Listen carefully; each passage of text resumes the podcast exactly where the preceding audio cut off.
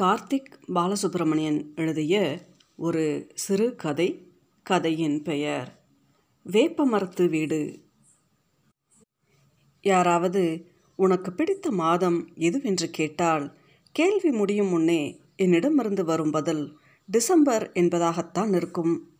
கார்த்திகை மழையும் மார்கழி குளிரும் இணைந்து வரும் இந்த மாதம் தரும் ஏகாந்தம் அலாதியானது.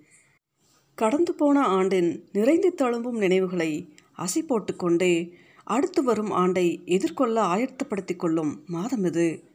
இப்படியான கவித்துவமான பதிலுக்கும் மேல் உண்மையான காரணம் ஒன்றும் உண்டு. அதுவரையில் தேக்கி வைத்திருக்கும் விடுமுறைகளை எடுத்து கழிக்க ஏதுவான மாதமும் டிசம்பர் தான். தம்பி பல் தேய்ச்சிட்டு இந்த காஃபியை எடுத்துக்கோ. மழை பெஞ்சு தண்ணியெல்லாம் குளிர்ந்து போயிருக்கு. குளிக்கிறதுக்கு உனக்கு வெந்நி வைக்கிறேன். காஃபி குடிச்சிட்டு சட்டுன்னு குளிச்சிட்டு வந்துடுமா? என்று மணக்க மணக்க ஆவி பறக்கும் காஃபியை எனக்கேயான கோப்பையில் வைத்தால் வெள்ளை பீங்கான் பின்னணியில் செந்நிற செறிப்பழங்கள் போட்ட இந்த காஃபி கோப்பையை கல்லூரி தோழி ஒருத்தி பரிசளித்தது. காஃபி மனம் சுண்டி எழுக்கவே வேக வேகமாக பல் தேய்த்துவிட்டு காஃபியை எடுத்துக்கொண்டு வாசலுக்கு போனேன்.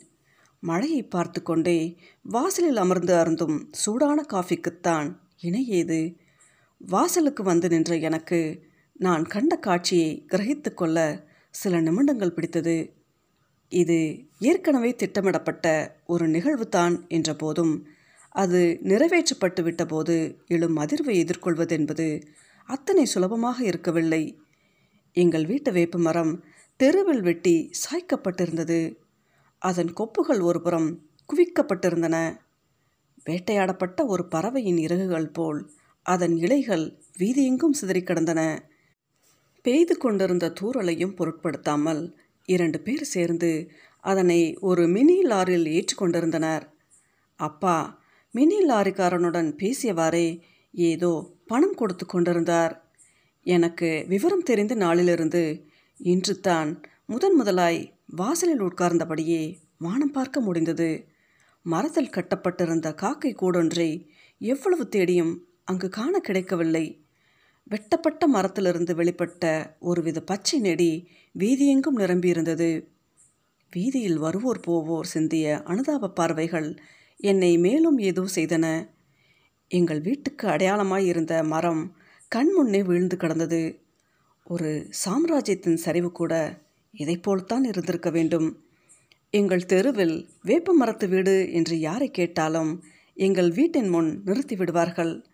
நானே புதிதாக வீட்டுக்கு வரும் நண்பர்களுக்கு அடையாளம் சொல்லும்போது அவ்வாறே கூறியிருக்கிறேன். நான் சிறு வயதாக இருந்தபோதாவது மேலும் இரண்டு மூன்று வீடுகளில் வேப்ப மரங்கள் இருந்தன. மின்கம்பம் வைக்க டெலிஃபோன் ஜங்ஷன் பாக்ஸ் வைக்க என்று ஏதேதோ காரணம் சொல்லி அவற்றை வெட்டிவிட்டனர். எங்கள் வீட்டு மரத்துக்கும் இப்போது ஒரு காரணம் கிடைத்துவிட்டது. மரத்தின் வேர்களை அதனை சாய்க்க காரணமாகி விட்டிருந்துதான் இதில் பெரும் சோகம். இந்த மரம் நான் பிறந்த இரண்டாவது மாதத்தில் வைத்ததாக அப்பா கூறுவார். இருபத்தேழு வயது மரத்தின் வேர்கள் எங்கள் வீட்டின் அடித்தளம் வரை பாய்ந்து அதன் காரணமாய் வீட்டு சுவரில் சிறு சிறு விரிசல்கள் வந்திருந்தன. பாலு கொத்தனாரிடம் அப்பா ஒரு முறை இது பற்றி விசாரிக்கும் பொழுது மரத்தின் வேர்கள்தான் இவ்விரிசல்களுக்கு காரணம் என்றும் வேறு எப்படி செப்பனிட்டாலும் மரம் இருக்கும் வரை சுவரின் விரிசல்களை தவிர்க்கவியலாது என்றும் அதனால் விரைவில் அதை வெட்டிவிடுமாறும் கூறினார். அப்படி இப்படி அது தள்ளி போய் நேற்றுத்தான் அப்பா மரத்தை வெட்டுவதற்கு முன்பணம் கொடுத்துவிட்டு வந்திருந்தார். இந்த மரம் வெட்டப்படுவது குறித்து அவருக்கொன்றும் பெரிய வருத்தம் இருப்பதாய் தெரியவில்லை. சொல்லப்போனால் நீண்ட நாட்களாக தப்பிப்போய் கொண்டிருந்த ஒரு வேலையை வெற்றிகரமாக முடித்த திருப்தியே அவரிடத்தில் தெரிந்தது. அம்மாவுக்கும் இது குறித்து வருத்தம் ஒன்றும் இருக்கப் போவதில்லை. அதிகபட்சமாய் அவள் இழக்கப் போவது இந்த மரணநிலை காரணம் வைத்து திண்ணையில் கூடும் அவள் சிநேகிதிகள் கூட்டத்தைத்தான் அக்கூட்டம் கூட நிழலின் பொருட்டு நேரமாற்றம் செய்யப்படலாமே ஒழிய அடுத்த வீட்டு கதைகள் இருக்கும் வரையில் ஒரேடியாய் நின்றுவிடப் போவதில்லை. அம்மாவின் கோலத்தில் இனி காகத்தின் நெச்சில் படாது. அது குறித்து அவள் மகிழவே கூடும். மரத்தை வெட்டியவர்களின் கண்களிலும் ஊசி முனை வருத்தமும் இல்லை. எதற்காக வருத்தப்பட வேண்டும்? அவர்கள் என்ன கொலையா செய்து விட்டார்கள்?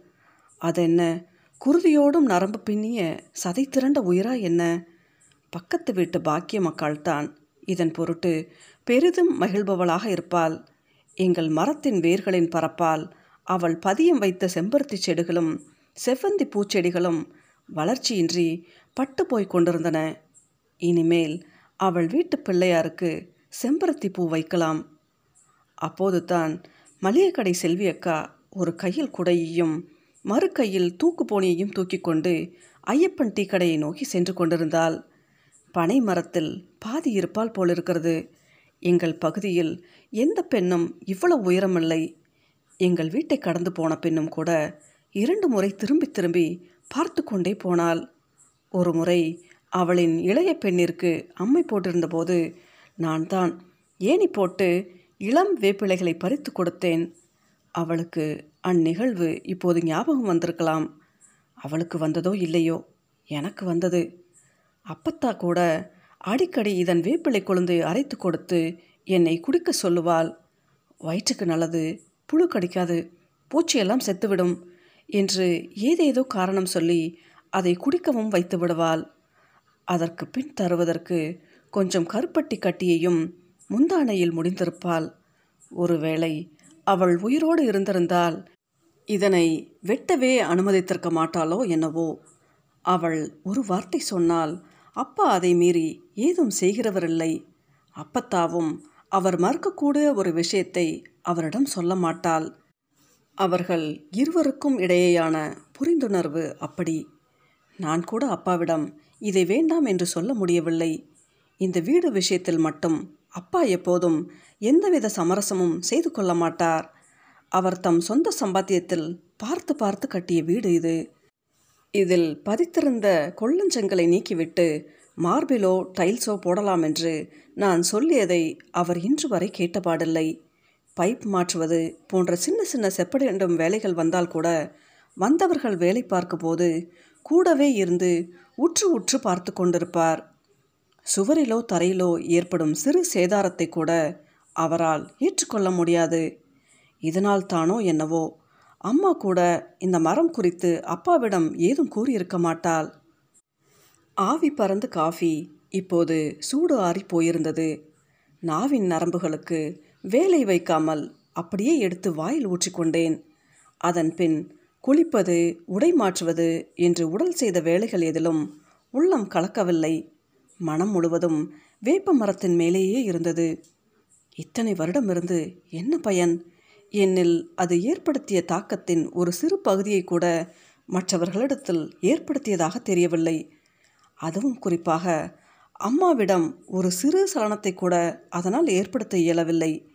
ஏதோ எனக்கும் அப்பாவிற்கும் செய்து போடுவதற்கே பிறப்படுத்துவல் போல சமைத்து அடுக்கியிருந்தால் அம்மாவிடம் மரத்தை பற்றி கேட்க வேண்டும் என்று வாய் வரைக்கும் வந்தபோதிலும் அவளிடமிருந்து வெளிப்படக்கூடிய அலட்சியமான வார்த்தைகள் என்னை மேலும் காயப்படுத்தக்கூடும் என்பதால் அதனை தவிர்த்து விட்டேன்.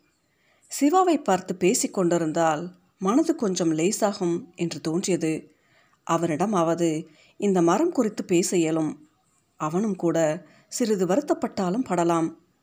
வண்டியை எடுத்துக்கொண்டு சிவா வீட்டிற்கு செல்ல முற்பட்டேன்.